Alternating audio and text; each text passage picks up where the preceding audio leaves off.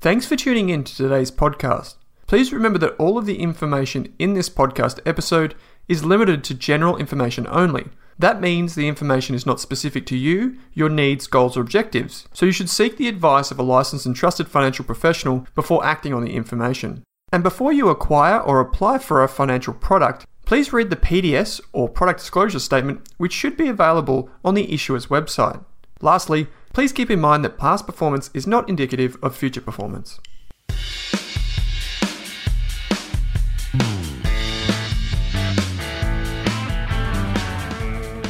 Andrew Page, thanks for taking the time out for joining us on the Australian Investors Podcast, mate. Great to be here. Thanks for having me back. Yeah, it's uh, like as people will know, you and I speak often. Um, I guess we share our trials and tribulations of starting a business around the same time. We're also passionate investors, love small caps, love all that sort of stuff. And um, you've been on the show once before. We are just talking off air how it seems like an eternity ago that we spoke, and so much has changed with Strawman. So much has changed. I'm sure you've got some lessons learned there as well. So yeah. maybe you can bring us up to speed on what I guess the the inward looking moments you've had with Strawman, some of the the achievements that you've seen over the time, and what you're really excited about on the platform. Yeah, thanks, Owen. Um, well, it's it's come a long way. It's it's been a labour of love for a long, long time, and it's essentially just been me. And as you know, I'm not a developer um, or a coder, so I've I've had to sort of rely on, on other parties for that. So it's been it's been a, a lesson in a lot of different things. Um, I guess when that there's a lot of naive optimism when you start a business. You know, we'll do this, we'll do this, and then you know step mm. three money you know it just it just it just happens. But it's it's it is what i've learned is i think one of the most important things more than anything is perseverance because you're just going to make mistakes you're going to have setbacks. But i think those who can stick at it um, uh, have got a huge advantage. I think when we first spoke andrew i think from memory you had about 2000 um, investors and users on your platform and having chatted with you recently, I know that it has grown substantially. But at the same time, the quality of the audience is still there. It seems, and when I say the audience, I mean the the investors that are sharing their research. Yeah, so it's grown. It's grown a lot. It's it's about twelve thousand now. I, I, guess the thing I'm most proud of is that that's that's largely been organic. So we've not done any marketing. We've just not really mm. felt as though we're in a position. You know, it's it's perhaps a, a little bit um, too obsessive, but we we wanted it to be really just right and exactly how we originally in, envisaged it before we started promoting it. So all that growth that has been organic has been great, and and what's particularly pleasing is to see how it's it's scaled very effectively too. So in the early days, we had this small cohort of super engaged investors, and it's like a private little online investing group, and um, all of those people are still there today. But how does that work when you've got you know ten thousand other people sort of on there? And it's it's worked remarkably well. And I think the main reason for that is that we we put a lot of emphasis on accountability. Mm. So there's a lot of transparency there. Uh, anyone is welcome and encouraged to put up their content, um, put up their sample portfolio, tell others what they think is worth buying, and the rest of it. But we track performance.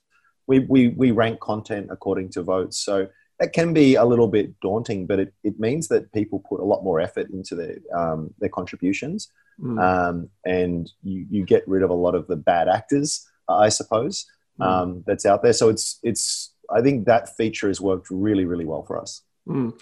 And you know we've spoken about this before that I think it's testament to the product too, right? Like the service that you bring to people is um, you want that higher quality audience because those, particularly the early adopters, that's what they they are there for. They're, they're people that are, I guess, in tune with their investing process. They understand how things work, and then ultimately that's what attracts the bigger audience, right? Because they come for those insights. So it's such a it's the important way to grow a business, and we're about to get to some businesses, and one in particular that has grown organically, although um, it's been a bit of a wild ride. Um, just before I, I, let you go, Andrew, we spoke a little while ago, just you and I in a, a private WhatsApp group about some of the key, I guess, principles that have helped you um, steer your investing over time, and particularly the last decade.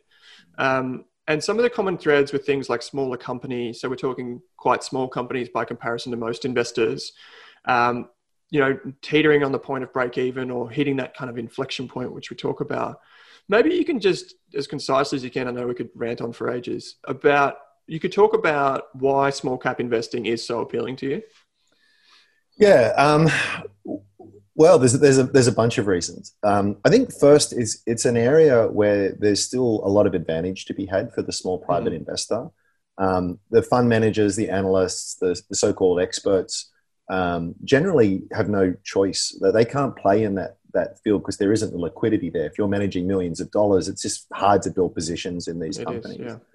Um, so you you you you've got a greater chance of having a bit of a, an edge on, on other people out there in the market, which I think is, is really important.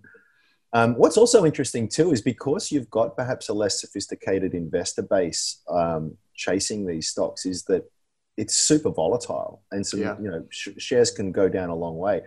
That's a good, and I'm putting that forward as a good thing. You know, a number of times you've seen share prices just do insanely things on on both the upside and downside because of a bit of news that might ostensibly be a little bit positive or negative, but that the overreaction is vast. So anyone who's actually put in the time to really understand the business and have a bit of a, a, a read on value, that volatility, while scary and, and stomach churning, just gives you incredible opportunities to to buy when things are cheap and perhaps lighten the load when things get a little bit silly. Mm. Um, and I think another another thing that's really nice about it uh, uh, too is that there's a lot more upside with these businesses you know they're small they, they, they can grow at a much much faster pace um, which is which is really nice mm-hmm. um, uh, and know, oh, sorry go on mate i didn't mean to interrupt no and, and I, I, well I, I, just think i think it's got and there's a lot of bad um, uh, reputation in that space i mean let's face it statistically most small cap companies are rubbish you know, yeah. highly speculative, just little entities that, that burn cash and do nothing else. But but what what you will find if you spend some time in this space is that there are actually some very very very high quality businesses within that, mm. and um, you know he who turns over the most rocks wins. And there's for those that are prepared to sort of get their hands dirty and dive into this space and do the work. Uh, and importantly, I think too, make investments with a long term horizon. If you've got very big aspirations um, for, a, for a company, um, you need to give it time to deliver on, on those expectations. And if you can sort of go in with a long term time, time uh, horizon, you really are talking about some very, very big returns. That's where the 10x returns come from and the so called spiffy pops and all of this kind of stuff um, uh, yes, that is that is it is a higher risk area, so that that will be offset. You don't, you're never going to get all of them right. Peter Lynch is famous for saying if you get six out of ten, um, you're doing really well in this industry. Mm. But but because there, there's a real asymmetry there. I mean, you can only sort of lose 100%, but you can make many, many times your initial investment if you get it right. Now, I think those who take a very um, a basket approach to this space, and again, do all the proper due diligence, I think it's a wonderful space. Yeah, it, you mentioned multi-baggers, you mentioned 10x. Um, we're going to talk about one of these companies in just a moment. But another thing that we, and you mentioned Peter Lynch, and people just think I wear um, hooded sweatshirts for, this, for the sake of it, Andrew. But these actually have quotes of great investors on it. And one of the hoodies that I have is from Peter Lynch, who says, have, uh, owning stocks is like having kids. Don't get involved with more than you can handle. and I find with small caps, if you know what you're doing, um, and because it tends to, tend to there tends to be a lag between the realization of value in the market and for the market to catch up with new information. Um, yes, it can be volatile from time to time, but because there isn't that analyst coverage, you get that asymmetry in value because of the information lag. And yep. um, we've spoken before about you know um, you know that kind of ideal patch being below 100 mil market cap. And um, you can still get really good businesses in there if you're willing to maybe move a bit further down in terms of profitability. Yep. The company that we're going to talk about today is Pointerra, and this is very, very topical for a lot of people. Um, I know you've owned shares in this company for quite a while, and you were pretty early on in this one.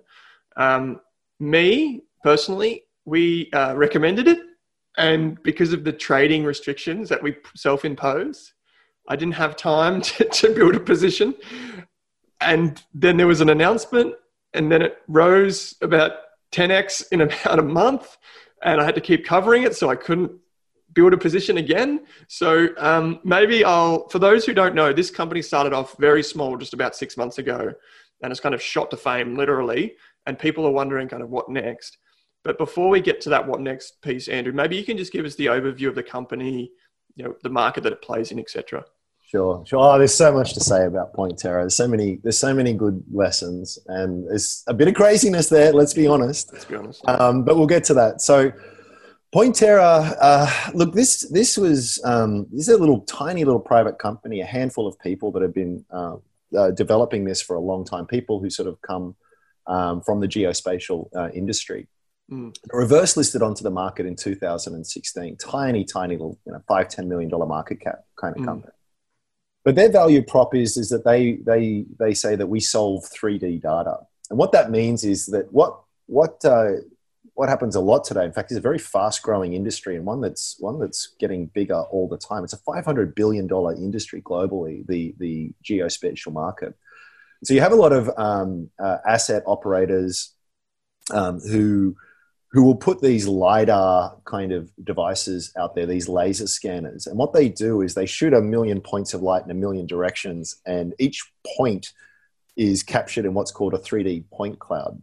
So it allows you to render these, these 3D environments in, in huge amount of fidelity and it's really ha- handy because you can you can remote monitor you can overlay analytics on top of that kind of stuff. It's wonderful for architecture for all for a whole host of things even in movie making these mm. days. You know you can use these 3d data sets to create cgi landscapes and images. So it's a very broad sort of mm. thing. The trouble with these data sets is that they are massive. These is terabytes terabytes terabytes. So to manage all of that historically was very, very, very difficult. So what Pointerra do is they have a cloud-based SaaS platform that will manage all of that data, that will do a whole bunch of analytics on top of that. They've even got a marketplace where others can sort of share and monetize their own 3D data sets. Mm-hmm. And it's it's one of the things I really look for, and the, the best returns I've ever had as an investor have been investing in, in what I would call structural shifts where there's there's an industry um, that's that's going through a pretty major change in how it does business. A good example that people might be familiar with would be what we've seen with accounting software, moving mm. from desktop to the cloud with Xero and, and, the like. That is a structural change in which everyone in the industry changes what they're doing or how they're doing it. And those changes can happen relatively quickly and bring phenomenal returns to, to, to investors. And I think that was what attracted me to Pointerra. I mean, here is something that is just so demonstrably better than the traditional way of doing this kind of thing. And although a very small company, it's a very niche kind of market, but but but one in which they are a genuine world leader with a genuinely revolutionary product. Mm. And there's a nice first mover advantage um, in in all of that. And and it's all good, great story. But when you can combine that with some very attractive sales momentum and some big name clients, you, you tend to sort of see a start of a, a, a bit of sales momentum that can, that can really grow rapidly off a small base, but in percentage terms, really, really rapidly for many, many, many years. And when you get a company like that, you don't want to be too fussy on valuation because, because the, the upside is, is quite immense.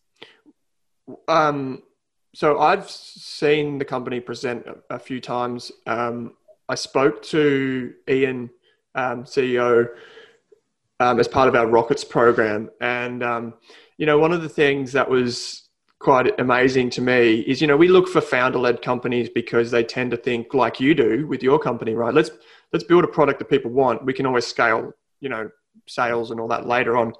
And uh, when I was talking to him, um, he could count with both of his hands how many employees he had and where they were at that given moment. And when you think about that as an, an ASX listed business, I mean, we have about the, now about the same amount of employees at Rask as he had at the time um, as a very small company, that but it was ASX listed. And um, I guess that gives you a sense of how one how big the business is, but also how tight knit and insider run this is. And for those people who aren't aware, so basically what we're talking about is surveyors or people that go and measure or not photograph, but something very similar to that. They take an image of something, let's say it's a power pole, then that image gets brought back to head office. It might be a you know a power grid company or something like that. And let's imagine that a tree goes down where that power power line and power pole was next week. Instead of setting someone out immediately, they can monitor it remotely and they can say, the, the power pole was this high, it was that far from the trees. We need to get someone out there to fix this, and this is how much cable we need, and all these types of things that you can do remotely. The problem with it is that these data sets, as you say, were enormous. So the computers and um, in-house servers you would need to run this type of data set is enormous and very expensive. And what Pointerra have done is effectively said, we're open architecture, just pretty much drag and drop your enormous files and then do all the analysis on our platform. Yeah. And then what we're seeing now is now that that base level of technology has been built is all the optionality that's going to come with this business. And I, I think what people tend to miss with Pointerra is that it's it's profitable. Um, you know, it's it's it's kind of teetering on that point of break even, an annualized contract value basis. It's actually profitable, but it's managing that scale well. Um, let's talk about the big catalyst, Andrew. You know, this company was sitting, I think Claude Walker called me up the long ago. He said, you know, it's a sleeper, it's a sleeper, um, but it's there. And it, the point was that it's been sitting there for a while in that three to five cents per share range. Then out of nowhere, something changed. Can you kind of explain to us maybe what that was and maybe why or why not it's not such a game changer for the business necessarily? No, I can't explain it, but I, I can. I, I, can I can give a play by play here. So you're right. For the longest time, Pointerra was sort of around five cents and below. In fact, I was building a position around those levels um, for all the reasons that we sort of chatted about, thinking that there was a lot of upside. Here. I often look for asymmetry where there's more upside than downside. You know, mm-hmm. it's a, it's a nice sort of um, bet to have. But the first thing that happened is this guy called Bevan Slattery made a, I think it was two and a half million dollar strategic yep. buy-in of the company, and bought some shares, and that sent shares from like four cents to fifteen cents in a couple of days. And then why? Well, Bevan Slattery is the guy behind um, uh, Megaport and Next a whole DC. bunch. NextDC, yep. very successful technology entrepreneur. So that brought a lot of credibility to it. It's like, well, if Bevan's interested, you know, maybe maybe there's some there's something here, and that's understandable. It makes makes sense. Does it mean that the company is now worth five times more than it was, um, or currently uh, forty-eight cents, twelve times more than it, than it was?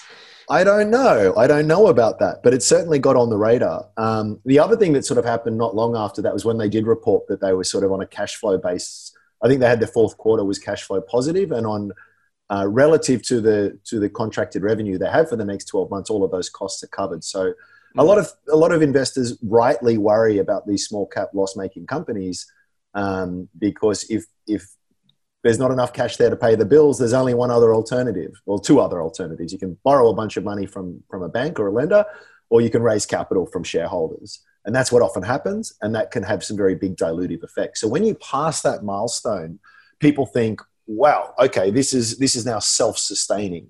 This can this can continue mm. to grow without hopefully me having to keep opening up my wallet and tip more and more money in. So I think they're the big things that have happened.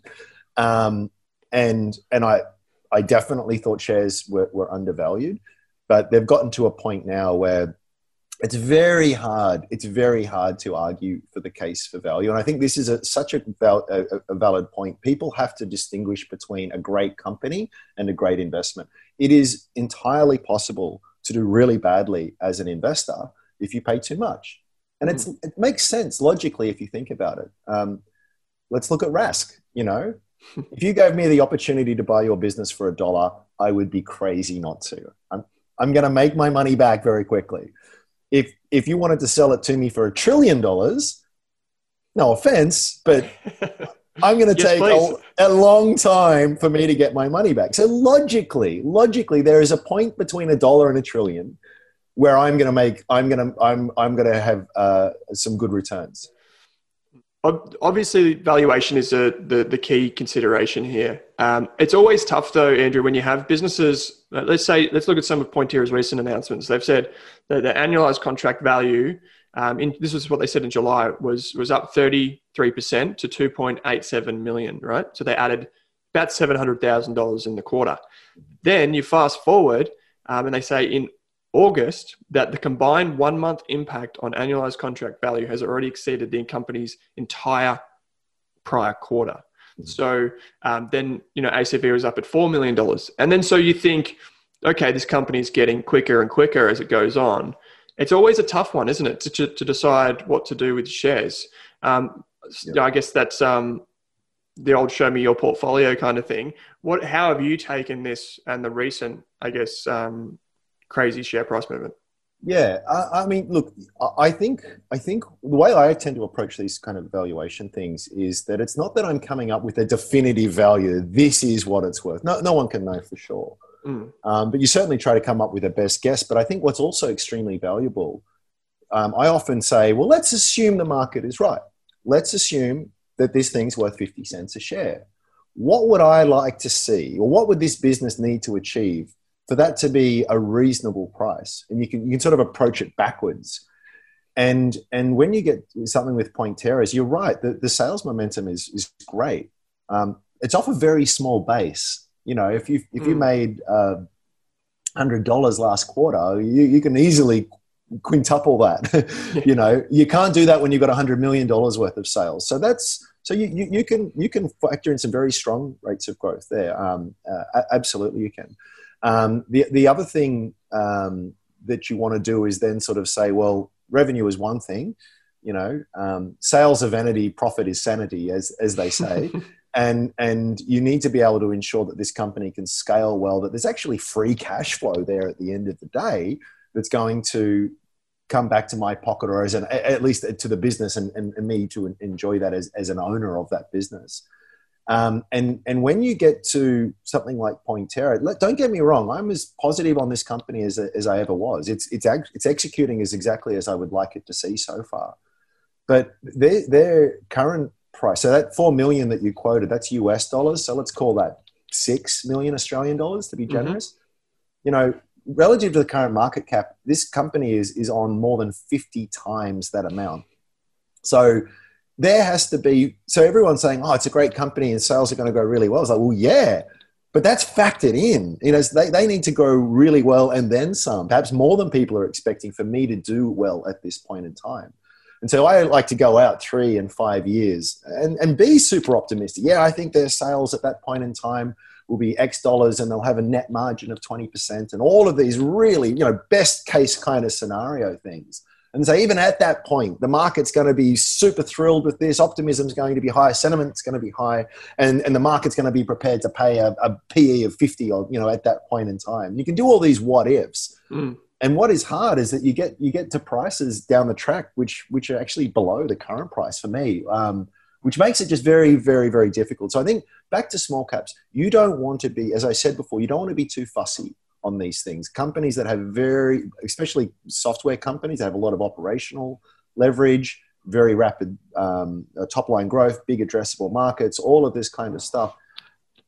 Th- that is that is fantastic, but but it, it needs to it, you need to um, expose yourself. You, you need to have a general sense of value, not so much that you're going to sell the second it gets 10% above that. You're never going to do well if that's the case. Or you're going to, you're, mm. you're going to like pile in because it's 3% below your valuation. So you don't want to be too fussy about it, but you must have an eye on value. And, and just remember that timing is completely unnecessary with this stuff. I certainly didn't get the bottom with Pointerra. I was, I was down 30, 40% for many months there at a time. And then I started selling on the way up and I sold, I've still got about 15% of my original stake, but I sold some at 14, I sold some at 20, I sold some at 25.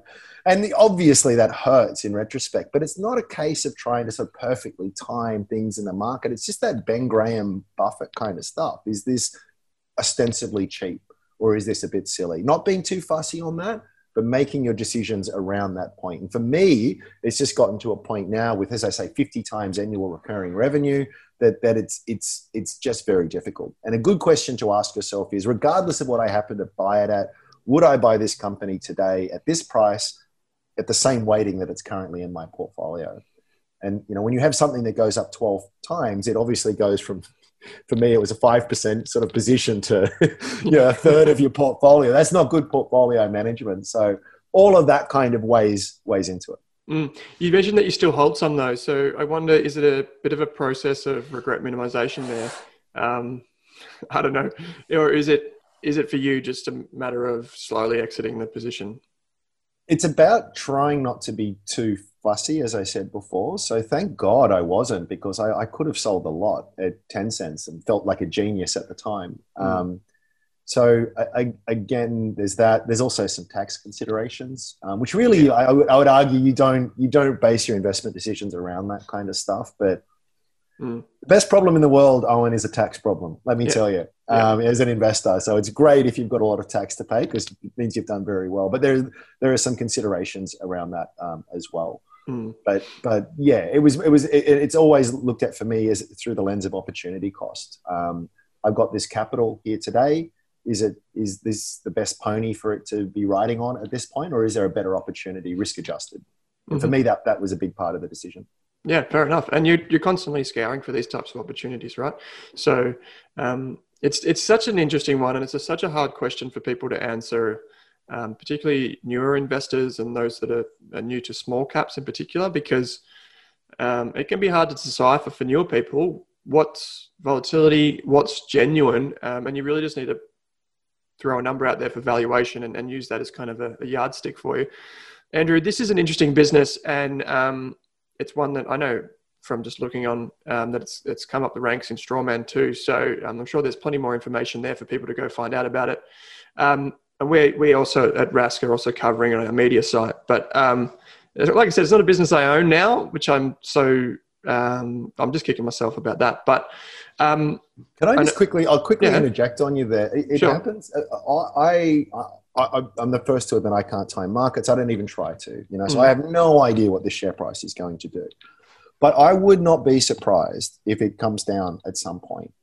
And and and you, you sort of say, oh, you're always sort of scouring for new opportunities. Well, yes, I am. But I've actually, as you know, I'm so boring. I, there's my little pet stable of stocks that I've just followed for years and years and years and years. Mm-hmm. I think a really good analogy here is with EnviroSuite, which is another company I've done extremely well on and done really well for Strawman. But same kind of thing, under the radar kind of business. No one really paid attention to it, and then it just it was discovered by the market. It went from something like eight cents to 35 cents at one stage. And then it came all the way back down to seven cents earlier this year. And now it's back up above 20 cents. The business hasn't changed that much, as, as the share price would indicate. Mm. Um, and yet there's a lot of people at 20 saying, oh, I've missed out, I've missed out. Well, be patient. You might just get another chance. The trouble is, is that when that chance comes, you you'll doubt yourself. It's like, oh, now it's going down. What do I what do I know? What don't what don't I know? So, but that's that's the time when when if you've done your work and you know that the business is there's no real change on it. I've, I've I've now got the chance to buy the same shares at a fraction of the price that they were, and you go in home, regardless of whether you're going to hit the, the, the bottom or not. You're almost certainly not, but um, keep it on your watch list. Who knows? Yeah, um, mate, it is. I think it's one of the. To be honest, I think it's one of the highest quality. What I would still call a micro cap. I think it's the the micro cap's a bit inflated at the moment, so I'd say it's one of the high, highest quality uh, micro caps on the market. So I'll be watching it very closely, mate. Um, I know you're coming back for another episode uh, where we've got another company to talk about, but always a pleasure to talk to you. There'll be links in the show notes to Strawman for those of you who don't already have an account. Get on there; it's free to join. Um, we've also got an announcement to share with the, the listener base uh, next fortnight when the next episode airs. So stay tuned for that. Andrew Page from Strawman, thanks for joining me, mate. Thanks, Owen. Always a pleasure, mate.